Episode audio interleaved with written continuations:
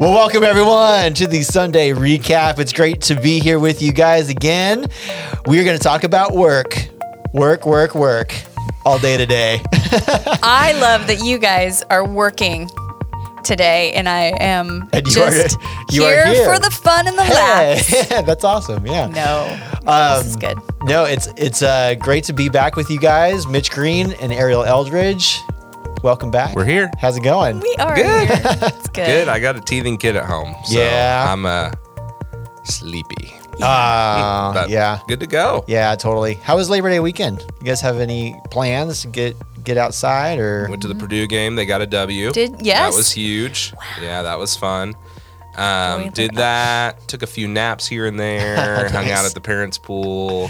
Did way less reading than I wanted to. Yeah, but sure. I carried a book about everywhere I went and didn't really read more than 20 pages. So Sounds like my summer. Yeah. Nice. Yeah, cool. Yeah. Cool, cool. How Mine- about mine how about the, the full of- Eldridge household? Full of family. We had Oh, yeah? we had almost all the family in town, which was was wonderful. Wow. It's not a ton, but it it was uh it was my father in law's seventy fifth birthday, and so we were able to just have lunch together and um it's fun. yeah. Very It's really cool. nice. That's awesome. Yeah, we didn't do very much at all. I did a lot of homework. So I Good for you. I did I did a lot of homework this weekend. You labored. I did, but I will say the one thing that I did that was super cool was um, so uh, I I've been working. I have a little room in my house that's like an office, and um, someone in the church, friend of mine, helped me with building some shelves. And um, I, what I wanted to do was like backlight the shelves with LED lights, and so I got all that up this weekend. It's sick. I'm It's- sure it looks it's very so cool. professional. It's so cool. So, um, so my little kids, uh, there's like a remote control for it, and my little kids were like, "I want the remote! I want the remote!" And so they were like changing the colors on it and making it strobe and like do all kinds of crazy things. But it was fun. Yeah. It was fun. So, um, and I mowed my lawn. Mm, Yeah. Do you, do you feel like you love your books more now that they're lit? Uh, now that you can sit and look at them a little? Those books are lit, bro. They're lit. They're legit. Did you like have a preference in which ones were at the forefront of your bookshelf? And Mm, do you have like um, an arrangement style? Or There is an arrangement do you style. catalog? He's color code. I don't do color. I, that would drive me. I mean, I know people that do it and it looks beautiful, Uh-huh. but I wouldn't be able to find anything. so I kind of have a system, but I'm pretty, I'm pretty ju- judicious about which books I keep from Yeah. seminary and which ones I, I sell back and or try to just or I just throw away. Okay. I haven't felt like there's any that I need to throw, throw away yet. Which yeah, is, yeah. There's a few that I've had. I'm like, yeah, yeah, it's no good. I just have different degrees of my shelves. Yeah, yeah. There's the shelves on the display, then there's the ones favorite. in the closet. yeah, favorite, most Yeah. favorite, Yeah. yeah. hide. for sure for sure so well hey uh next friday we got a big event coming up in the life of our church mitch would you tell us about what's happening next friday Okay, so um, next Friday, meaning the 17th. the 17th Okay, just making sure. Yeah. I'm so bad with next. Oh, like, in, you know, yeah. I'm like, like well, next means not this one; it means the following. The one, right? following one, So you yeah. would say this Friday if you meant this Friday. that's correct so All right, not the 10th all right, so the we're talking about next Friday. next friday friday the 17th Friday the 17th, Food Truck Friday here at the church. Hey! Gonna be super fun. We're gonna have food that come in trucks. What? And we're gonna have people there hanging out as a church. It's gonna be a super fun time. what time is it? Do you know? 5:30. 5:30 p.m. This is a little bit we prepared. Where I asked- I I- Chris asked me, love but. I asked him all the questions back. totally prepared on this one. yeah. So uh, last time, um, so uh, Dan Oh, Vincent, music. Dan Yeah, Vincent, he's and his back. was back with. Uh, he, well, so he brought. He, he's got like a little band. It's like a two man band, Oh, yeah. and they do music. But his his buddy can't be there this time. So this time, it's Dan Vincent and Colin Meyer. And uh, Mm-hmm. if you if you know Dan or Colin. First of all, both excellent musicians. They're both on the Mm-hmm. worship team, uh, fantastic people. But I'm, I'm actually really stoked that Colin's up there. Colin Colin is like one of the most genuine, awesome guys, and he listens to the podcast. He's a funny Uh, Aw, so shout what's out, up, Colin? dude. Yeah. So uh, yeah, I l- he is legitimately funny. Like he will Oh, text yeah. me these random things every now and then, and I look forward to that every single time. So So food truck Friday, yeah, next next Friday the seventeenth, five thirty p.m. Church parking lot. Be there. Bring some cash. Buy some food. Hang out with friends.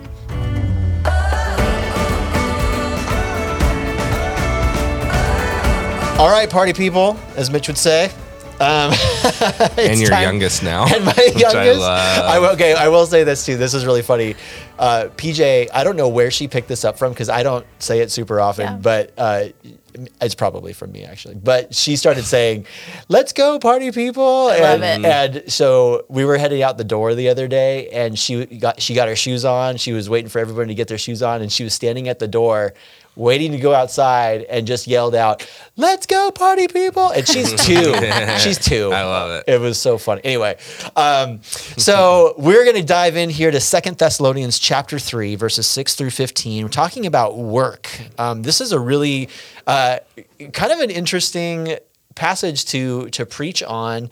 Um, you know, it was Labor Day weekend, so talking about work, like you said last week, you know, we might see a little bit of that uh, coming up this year. But but I think this was actually a really great thing to work through, um, just because this is something that we do see in Scripture, both here in in Second Thessalonians and in First Thessalonians. But it's but there's this theology of work that kind of is uh, there's a thread of that that that runs throughout the scripture and so so i think what we want to do here today is let's we're going to look at the passage and kind of break down some of the things that we see in the passage but i would love to dig into more of this theology of work and, and whatnot so um, yeah I have a question right off the bat. yeah Whoa. I know. Early. I've had more time to sleep and prepare and Yeah. things. Yeah, like, um, so my first question is: Is work vocation only? No. yeah what do you well let's let's define well let's define that what do you mean by vocation Is it what you earn a paycheck for only? No. okay explain No. we- We say yes or no. i i'd agree with you but, Okay. but yeah go ahead Yeah, I would say no. Again, so as I was listening to Scott's sermon, I was thinking too, um, when we got to the point where we're talking about how we can, um, the he said, you know, the light light shines most bright in the darkest places, I'm talking about dark work environments. There is work that can go against the work of the kingdom that people could be doing. So um, that that first off means that you could have a vocation that's not God honoring. It's possible. like it, That is- it is it is something to think truly possible. Yeah. So that's that's one side of it.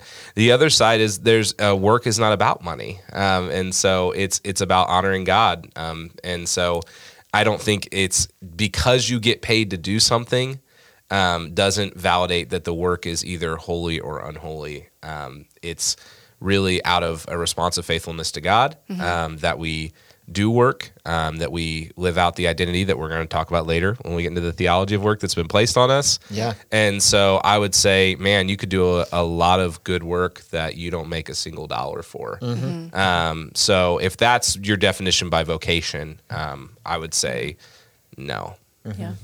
What's interesting with the, the term vocation, that's why I think I wanted I wanted a little bit broader, def, like bigger definition of that because vocation we typically sort of attribute that. I, I would say Christians attribute that to what is God calling you Yes. to, Yeah. you know, type of a thing. And so That was so, the next piece I was going to get into. So Yeah. yeah, absolutely. So so but but I would separate that out a little bit Uh-huh. and say like does it does when we're talking about work here in this sense is it is it always the work the work that we're doing to make money? No.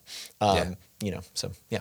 Okay. Good. I'm glad that we have a little more like some categories to What- chat about. What, what did you what, what do you Well, think? I mean, it wasn't lost on me that the first sermon that I sit in as a congregant again is on work. That I just just quit my job, just resigned, and so I was just thinking through all these things as I'm hearing them from fresh, Yeah. you know, fresh viewpoint. Well, and we're almost drawing back because when you were saying like we're here doing work, you Yeah. know, in there, and I was like, like, hey, you're working. I know, Like- I know. like It that is- was- I still know. consider that Absolutely. anything for the kingdom is work, Yeah. and it's a yeah. good work. Yeah. And, and the point of making money in work is to take care of your means and your family, which you're also trusting God in doing Right. that. So it's it's it's it's again the biblical per- perspective is that work doesn't have to do with the money that you're making. It may be a means to taking care of yourself, Right. but it's also um, just out of faithfulness to God, um, doing what He's Yeah. you know called you to with sensitivity to calling doesn't have to be so specific Yeah. so narrow Yeah. Right. Just as an example of that, I mean, we see that right in the text actually in here where Paul is talking about the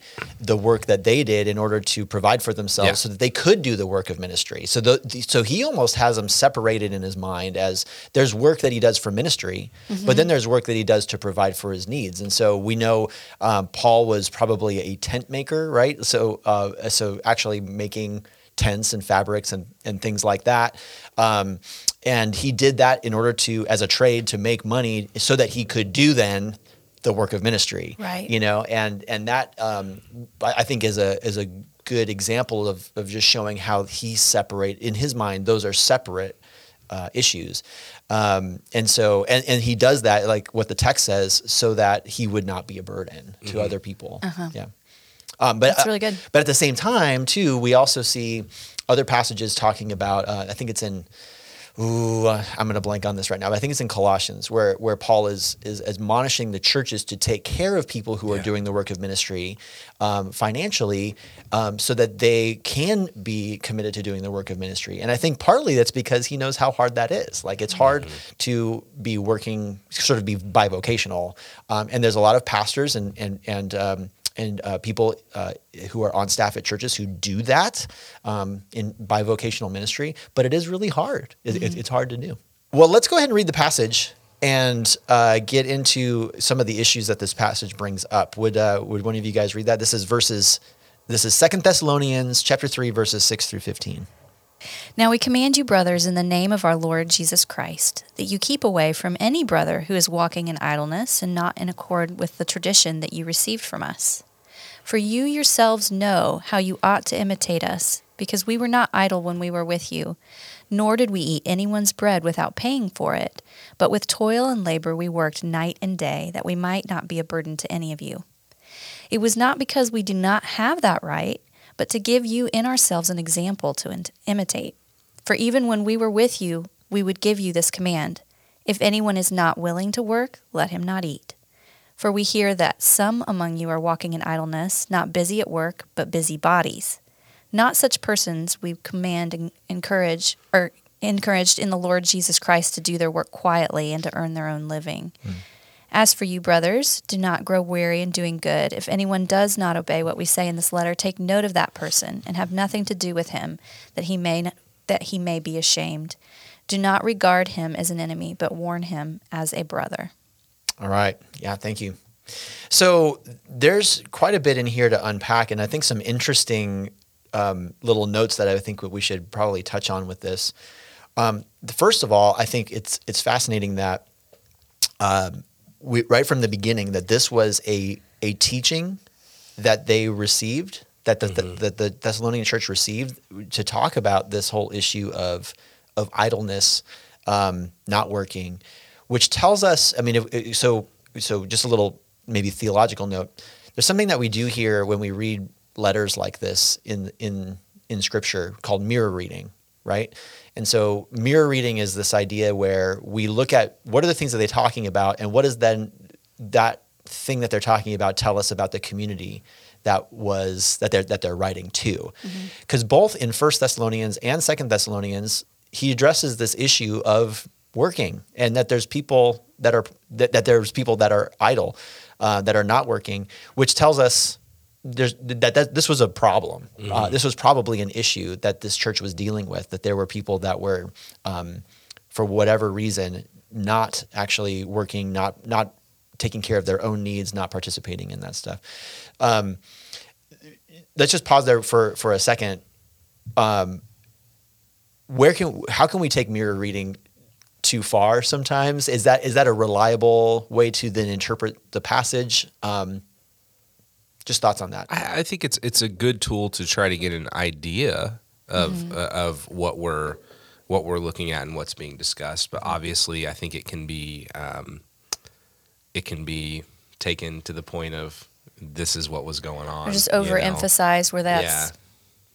then the uh, the the main focus rather than mm-hmm.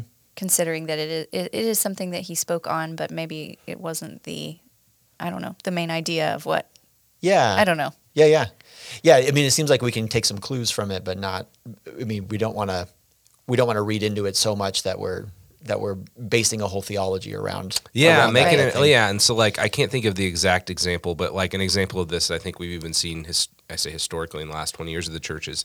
There's a lot of you know people will find a story, you know, where they'll be like, okay, he was a shepherd, and they'll find this obscure example of well, in this context, you know, they. You know, maybe you've heard the old like broke the sheep's legs thing to like carry him around thing. Yeah. Where it's like, that's you know, and then they take the passage where they're talking about shepherding and they go, "This is what Jesus would do," Mm. and it's like, well, yeah, or what he's instructing them like to do with those in the church. It's like, well, one, like we don't even know if that's what happened often. Yeah. Like, two, does it apply directly? And so, again, it like it gives you it gives you a little bit of insight. But it should probably be said um, just the same way when Scott was addressing even Jesus being a carpenter in the sermon. Did you listen Yeah. to how he said it? Yeah. he said, you know, we he said, you know, we believe that he was a carpenter in this, and what he's saying is like, there's not a whole lot of time of him talking about being a carpenter, Right. you know. Right. So so we based off of what we read, we interpret it, but we're not holding to like if we found out Jesus, you know, ah, that wasn't that was just a hobby, you know. Sure. we wouldn't we wouldn't change our entire. Or it's like, of or we all should be carpenters. Yes, Or, yes, you know, things exactly. like that would be the most extreme. Yes, Yeah. Yeah. So yeah, I think that's. I don't know good. if that's helpful, but Yeah. it's hard to think of examples. Yeah, I, I- I think that mirror reading is a helpful tool for our listeners to to keep in mind when they're looking, Yeah. especially reading letters, the the, the epistles, um, because that can give us some insight into what may be going on, which then helps us to know why they're actually writing the things that they're writing. So that's probably what's happening here. Is there's something going on in the church in Thess- Thessalonica where, um, uh, where work is like there's maybe a, a subset of the church there that is just not not working for whatever reason. Um, before we kind of get into some of the, the, the meat there, though, let, let me ask let me ask this just from a, a theological perspective: Are there good reasons to not work? First thought that comes to mind is is the Sabbath. Not not just I mean that's not exactly what you're asking, but Sure. like just the idea that that rest is instructed alongside work. Yeah. Um, and and I think what we see uh, this is more it's a little bit theological, but I think sometimes people return too quickly to work. Um, either for a source of distraction from what's going on in their life, or they turn to work out of avoidance, or they just are so def- their their whole identity is built around their work that they go back to work. Where I think it is good in certain situations to um, pause from work, you know, uh, to pause and to say, okay, God, in this season, uh, maybe you're you know you're removed from a position, you know, at work, or you know you have a, a situation where I've had friends where they have to move across the country because something happens in their family, you mm-hmm. know, and often we think like, okay, I got to get right back to the thing I was doing, mm-hmm. but it might actually be a situation where it's good to kind of pause and reflect. Not not again, you're not withholding from I guess work in general. You still work, Yeah. but maybe what your idea of work and what it is. Um, because yeah, I think again, as someone that's working with teens, um, I talk to a lot of teens who struggle with communication with their parents because they're hard to find time to communicate with them because they're working so much. There's a time to stop. Yeah, you know, I yeah. guess that's what I'm keeping a coming from. balance. Yeah. Sure. Yeah, I'm glad you said that because I think work can definitely be overemphasized as an idol, and then we either worship work itself because of what it makes us um, believe about ourselves as giving us identity, like you mentioned, or we just crave what it provides us. Um, Yeah. And I think that might be where we get, you know, the overwork, the overworked American culture of just finding value in our jobs and thinking if I'm busy, then I'm important. If I'm working hard, then I'm im- important. And we forget that the important things that may be smaller things and everyday things, like our family or um, having time to go to coffee with friends, um, then those get left out. And then truly, what are we left with? We're left with the job rather than the result of why the Lord created us in His image to work. Well, we don't do this often, so I'm going to do this one time. But Chris, I was reflecting upon this a little bit yesterday. With your wife made a post about you that was very sweet. I don't know if you saw Oh, it. I did see that. Yeah. But you know, um, in in seasons of where we're busy, we might have a tendency to come home and be like, "I've done my work for the day. I'm shutting it off." Sure. But there's there, you know, you're what what he's talking about here is idleness, which which idleness is saying like I'm going to withhold from doing anything productive. And so, you know, Chris, the post your wife made, it's you know, okay, yesterday's a day of rest in some sense, but it's like you're cleaning dye out of your daughter's hair. You're, you know, I forget, I forget the other thing she said, but she gave two or three things that it was like, this is what you do. I think we can have a tendency. Um, we, I see this sometimes where people go, I worked, now I'm home. This is kind of where that whole sacred secular divide piece, you Yeah, know, yeah. I'm, I'm home and now I'm done and I'm not going to do anything for the home. Yeah. And I think I think again it's like no it's it's it's on it's God honoring to work hard. Yeah, mm-hmm. yeah, for sure. I think yeah, you're right. The the idleness thing is the mm-hmm. issue, which kind of brings me back to the original question because what if there are people who who physically cannot work? You know what I mean? How do they how do they obey this command at that point? When you think about work, um, if we were to define it, and I think Scott did a really good job of going back to the garden to think through some of those questions of, first of all, work being a design of God before the fall, um, and in it being a work of cultivating. Yeah. Um, it seems like if we're created in God's image, what He is, is as a God of order is that we're we're cultivating and bringing order to things around us, and I think that you can do that in many ways. You could probably do that from a bed if you had to, um, especially in the world of technology now. Yeah. Um, and so I, I, I think that there are many adaptable ways. But if you're talking about someone who's you know in a coma, Sure. obviously not. Yeah, there's a situation Right, there, but, but- yeah, but yeah, there's lots of different things that people can do um, at this point. And, and again, it's not always about what what do you do to make money. Yeah. it's about what what is the meaningful work that the Lord or that that the Lord has called you to. Number one, but but that can be used for the kingdom of God. Yes, and I think I think that is again. I, I we've been talking around it, but again, it's it work is you know you can think about the parable of the talents. You can think about God's design and creation.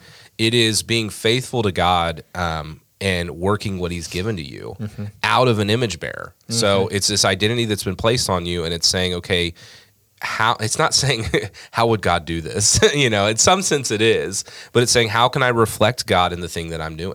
Yeah. Yeah. You know, whether it be my parenting, whether it be the way I manage my house, whether it be the way I manage my yard, as we've talked to, you know, Yeah. talked Yeah. about, whether it be my actual vocation, my job at work. I got to give a big apology to my neighbors. My- the la- I finally mowed my lawn this weekend after like a month.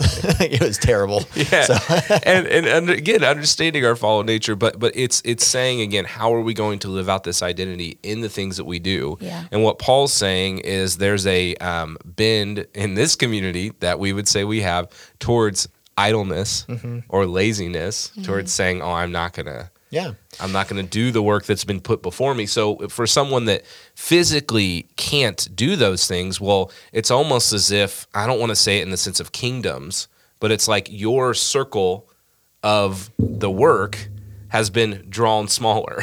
so do the Sure. things that you can do. Sure. Right. You but know? yeah, but even with technology, it's it, It- it doesn't, have doesn't to have be to be. smaller in some Yeah. ways, which is amazing. Mm-hmm. The, I, I think at the heart of it truly is this idea. It, it, idleness ultimately is self-focused, right? So it's the idea of like I want time for me. Like where is my time? You know, and I get that sometimes we need we need something like that. Like I appreciate that.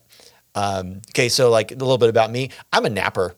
I like to take naps, and so so typically when I come home in the afternoon, if I can get like a 20 minute nap in, man, I'm good for the rest of the night. Uh, when I don't get that, sometimes I'm like I'm a little bit grumpy, right?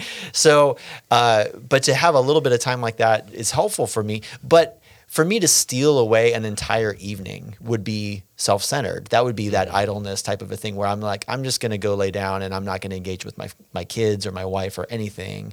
Um, that would be self-centered of, of me Yeah. at that point. Yeah. I see something that it's interesting in verse 11 um, that Paul talks about idleness, not busy at work, but busy bodies. Bodies. Yeah. Which seems like the antithesis of idleness. So I have to wonder is there is there is there multiple things being Yes.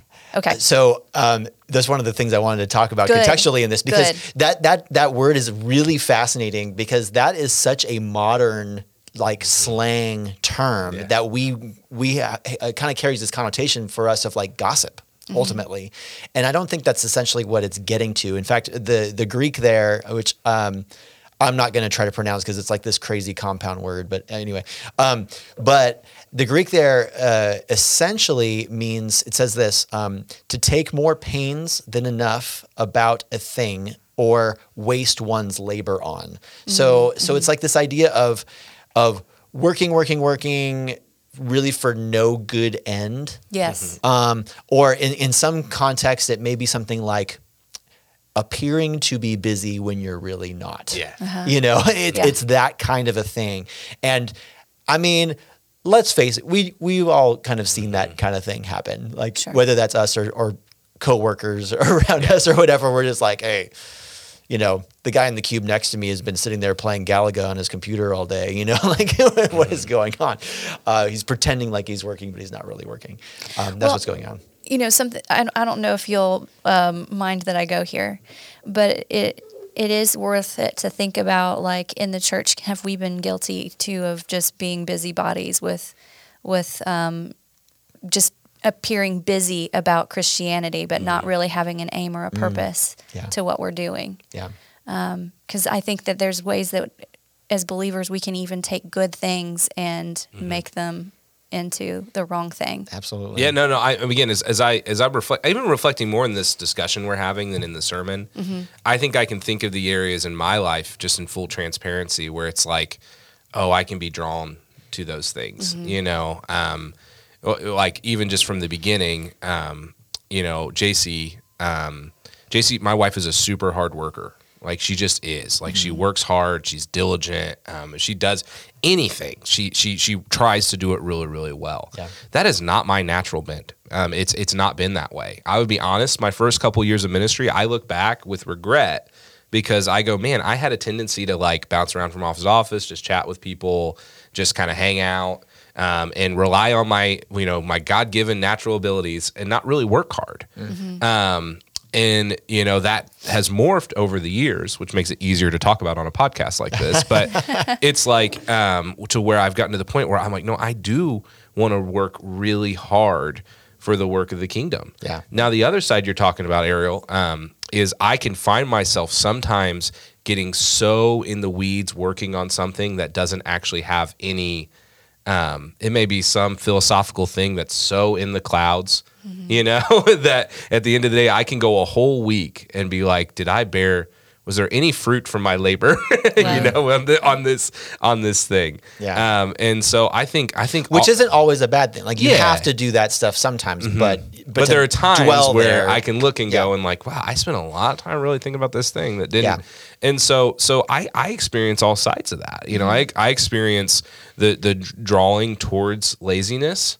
I experience the working, um, and then in my work, I greatly want to be validated. That's another struggle, you know. So why do I wear? Why do people wear work like a badge of honor? You know, we were Yeah. talking about earlier. Well, because they want people to think that they're working hard, and you know. And then the other side of the coin, as you're saying, is I often spend a lot of times on things that really don't produce any fruit.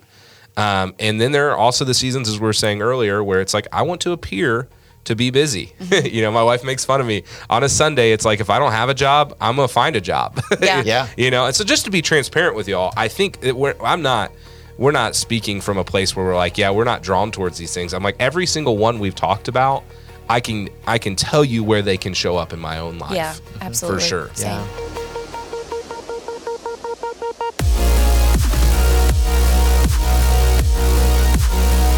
Let's look at the theology of work overall, going back to, all the way to the, be- the beginning, to Genesis chapter 1. Where do we see work at the beginning? And, um, and how does that help to inform us about what work looks like for us today? Yeah, so Genesis 1 26 you know, Okay. through 28 says, Then God said, Let us make man in our image, after our likeness, and let them have dominion over the fish of the sea, and over the birds of the heavens, and over the livestock, and over all the earth, over every creeping thing that creeps on the earth. So God created man in his own image, the image of God he created him, male and female he created them, and God blessed them.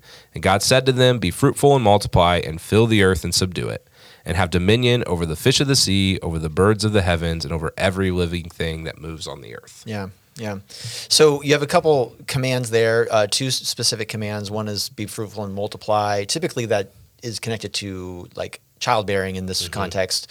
But could fruitfulness there also have some sort of work context, or what are your what are your thoughts on that? Hmm.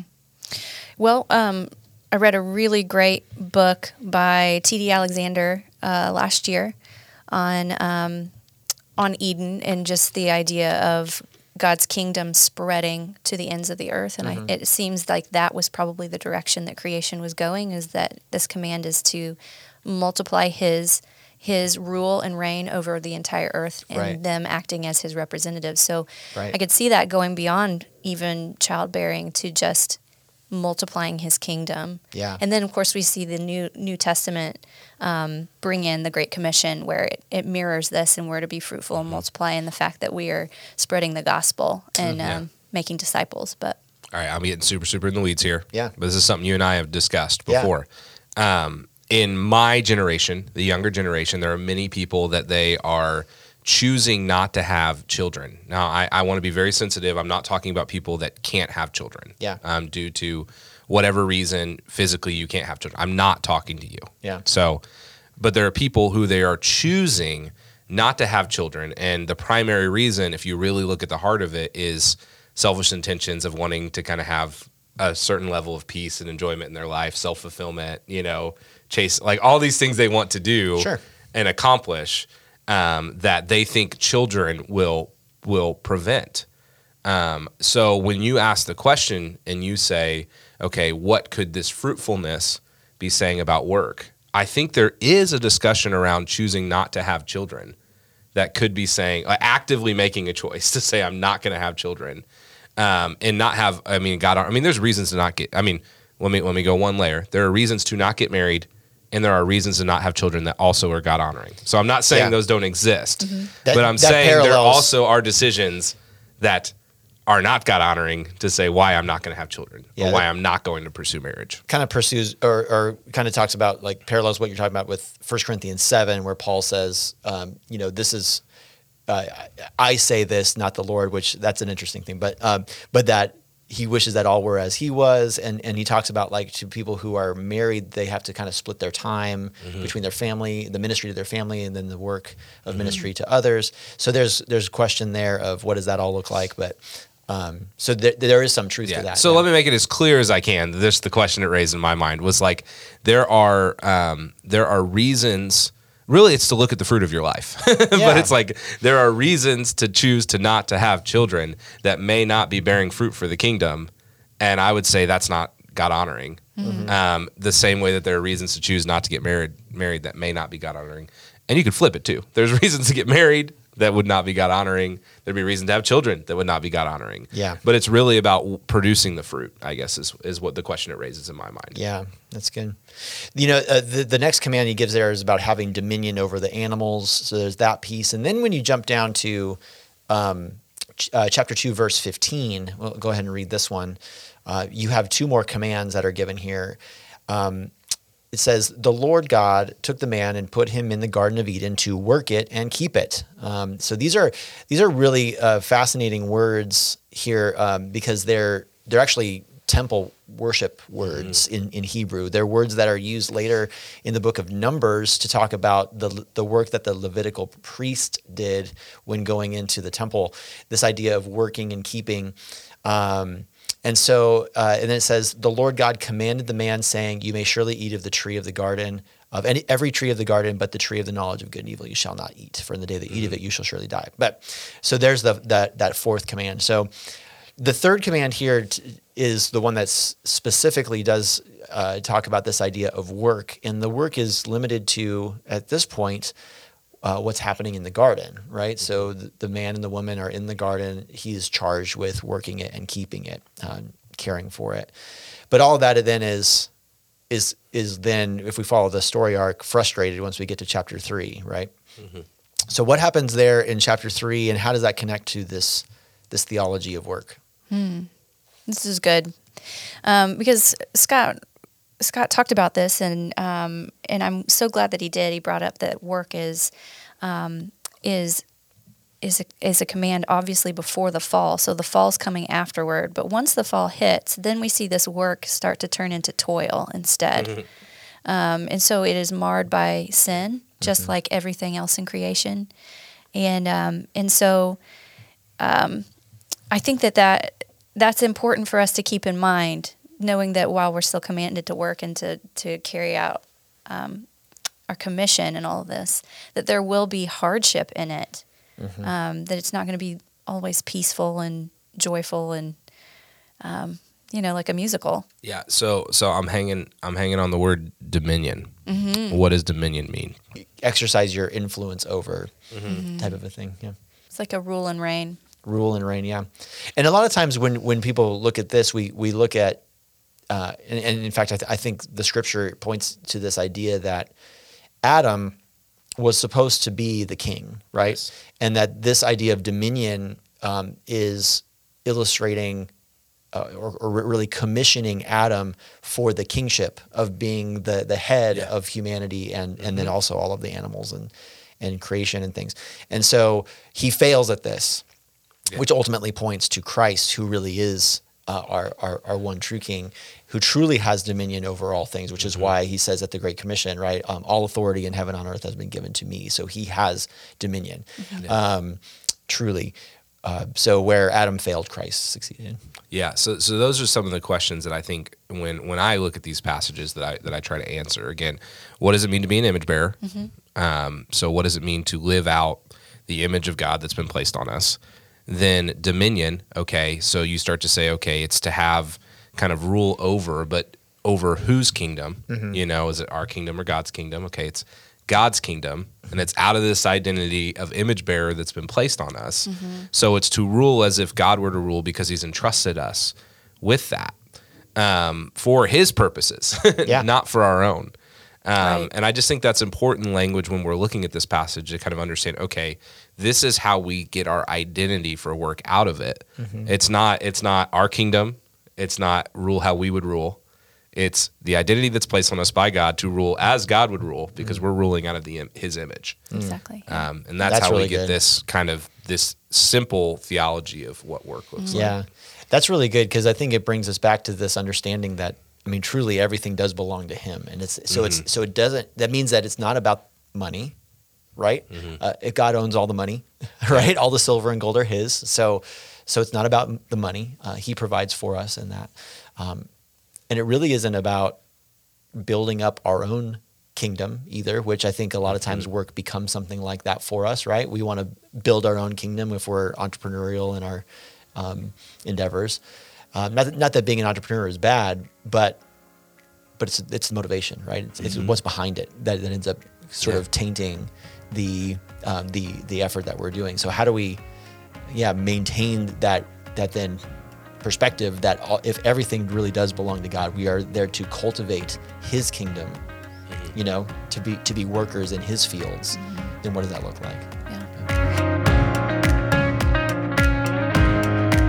I, I do appreciate that Scott touched on gender a little bit, but I wondered if we could even draw that out more and talk about what it means to co labor as male and female in the image of Good. God. Yeah, I think that's a good question because I think the the partnership between men and women in ministry has often been, um, I, I, th- I think I would say overly separated. Like like you know, women teach the women and, and women teach the children, right? And then Yeah. men and then men men just t- focus on teaching men and and and things like that. Um, but is there a you know where I I guess the question there is where where really is the line and and can can men learn from women and and and then also how can we work together to to then uh, complement each other and help each other in all this stuff. I, I, I just think uh, this is a great question because so often we we don't know where the line is, if that makes sense. And so what we do is in the church often is we we add more rules on there that there needs to be. Um, and this is what the Pharisees did too, right? I mean, when you think about how how that worked, they had the law, but what did they do? They added more laws to protect themselves from not breaking God's law, Right, so that yeah. they never would get exiled again. And I think that's kind of what's happened with a lot of um, um, positions uh, on like the role of women in ministry and things like that. We've just added so many rules to it. Um, but for me, I, I- I'll tell you what, man. As a as a as a man, I have learned so much from women teachers that I truly value. Um, I've learned so much from Ariel sitting here across the table from me, um, and other female teachers like Jen Wilkin and Nancy Guthrie. Man, just it, th- Yeah. there- there's there's so many we could talk about, but but what's so great about that is, you know, those women have been given specific gifts and and um, and actually specific leanings towards things and a viewpoint towards things that I need. Um, I, I need to hear those things so that um, because because God has given those those that emphasis to them, and I need that in, in my life as well. Um, that I get stronger because of what God is doing in them.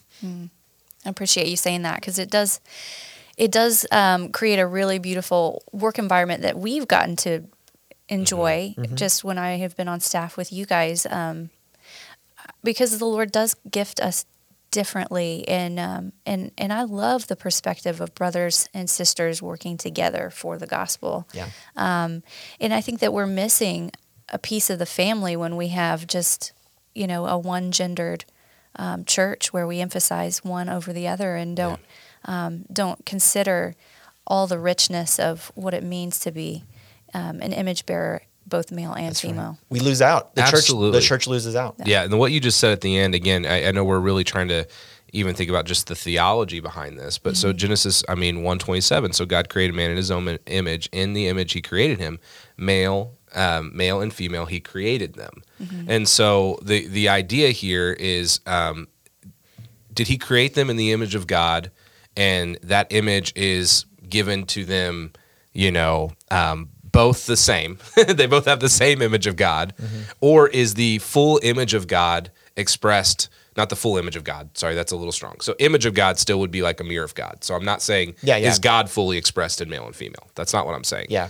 But is the image of God that God intended It's to okay. express? You're, you're, you're, you're not You a get what I'm saying? You're Yeah, not a you get what I'm saying? It's Okay. okay. All right, It's so- okay. You don't have a half image. so so again the the image of god that god intended to be expressed is expressed through both male and female collectively not individually Mm-hmm. do you see what i'm saying so the question is does he prescribe it to males they have that same image does he prescribe it to females and they have that same image Yeah. or is the collective image of god given shown through both male and female Hmm. I don't. Yeah, I, I don't think it's like a, you know, God's masculine attributes are represented in males and God's fem- feminine attributes are Mm-hmm. represented. I don't think it works like that. I, I Right. and and it's it's one. First of all, it's impossible to tell from the text because Yeah, it's- it's the, the text verse, does but yeah. not give us much more than that. But I think whatever the image is, and it could be a number of different things here, but it, I think that it is represented um, in male and female uh, in the same way. You, you know what I mean? I, I don't think it's like mm-hmm. fragmented between male, male and female, if that makes sense. Mm-hmm. Mm-hmm. Yeah. I do think that we, what you're trying to get at, though, I think is that collectively, do we represent the image of God better? I would say always yes, because it seems like the whole counsel of Scripture says that that the body of Christ is better be- when we're together. That's right. But I don't think that the image of God is lost in on just one individual. Male or female. Yeah. It seems like image bearing goes That's a much beyond better way our to put it. yeah physicality. no, that's well said yeah no, that's good Um, so you know when you when you get into all the the theology on it and how many people have disagreed over the years on like where does image bearing lie? Is it in the mind? Is it in Yes, the yeah, yeah. action? Is it in the Is the it ver- physical? verbal, or whatever? Yeah, yeah. Um, and I I think we just don't fully know, but I think it has something to do with the whole being, you know, of Mm-hmm. the person. So whether it's a male or a female, I don't think bears weight on it. But Mm-hmm. the the answer is yes. It he is imaged. We are yeah imaged. I, I guess the question the question that i'm kind of asking in my mind is when we go to the next layer and we start to look at how the outworking of this dominion um, happens Mm-hmm. it's different um, different uh, really I mean, punishments whatever you want to say are prescribed to males and females um, and s- The curses. yeah, the curses are, Yeah, are in different. They're, they're different. What's Yeah. prescribed to them, and so I'm kind of I'm kind of working out the question in my mind of males and females will, um, due to their makeup, will um, present the image of God differently in expression because of the way that God made them. Or do you think that's unfair? Um, This may not be on well, that's just- it's funny because like I've heard you talk about um, expression in gender and how um, you know a, a man can still love theater and still be masculine. Loving theater doesn't mean that he's not masculine. He's masculine because he's a man and if he is a man who loves theater he is masculine still.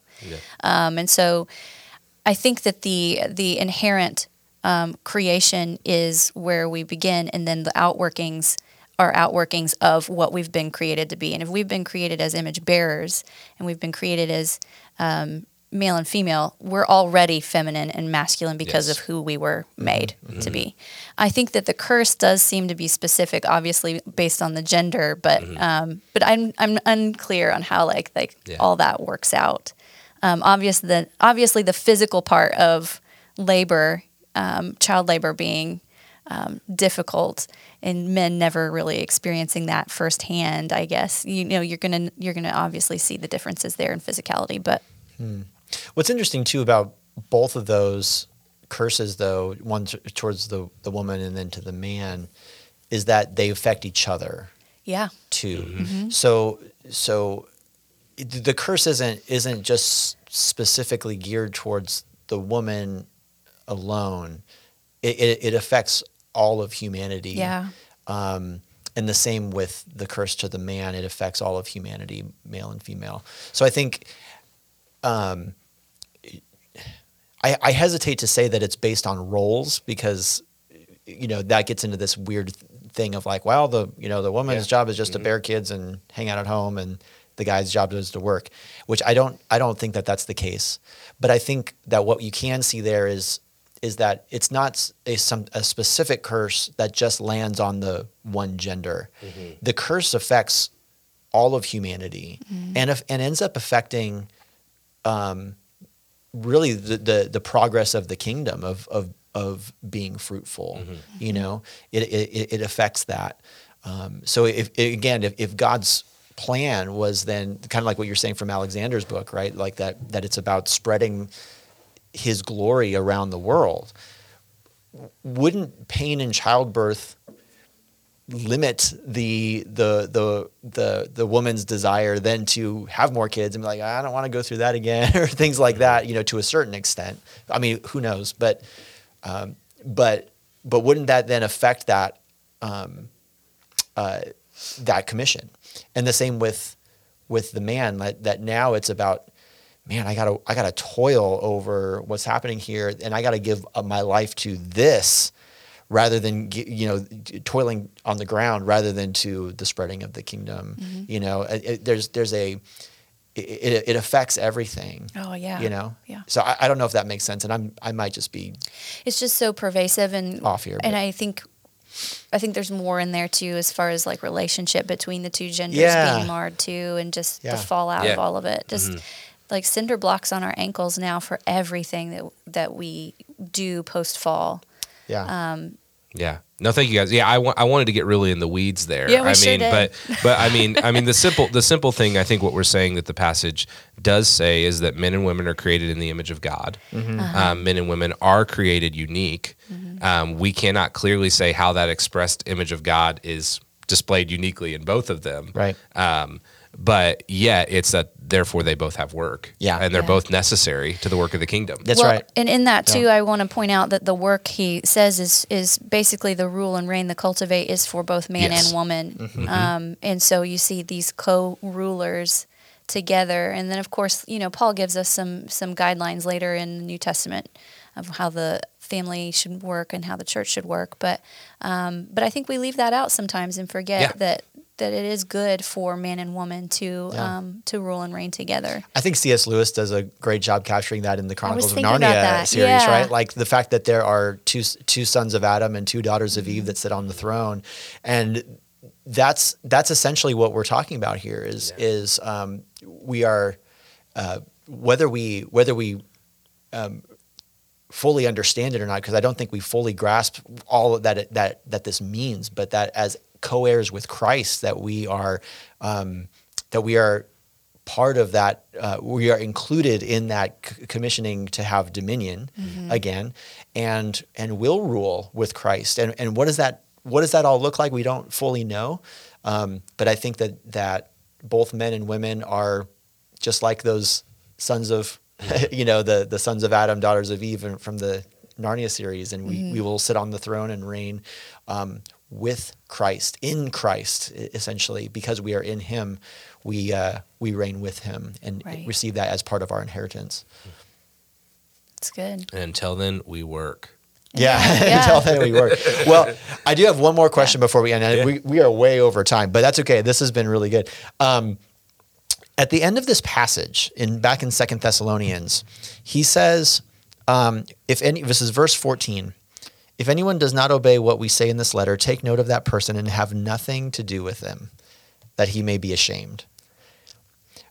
How, what does that look like in the church today? I mean, I think you're seeing some church discipline here. There's some specific church discipline from Paul for this church context, especially. And I Kind of echoes 1 Corinthians five. yeah, yeah, Well, and, and do not regard him as an enemy, but warn him as a brother. as a brother Mm-hmm. too. Yeah, yeah. I think that that's just that admonishment of um, of iron sharpening iron, of um, you know you have to be in relationship first of all to be able to talk, to speak these things into each other, um, and maybe that is a good alarm for us as the church to really pursue community to the level of where we are um, able to have these conversations to first of all witness what's going on and then be able to talk about it um, together in relationship.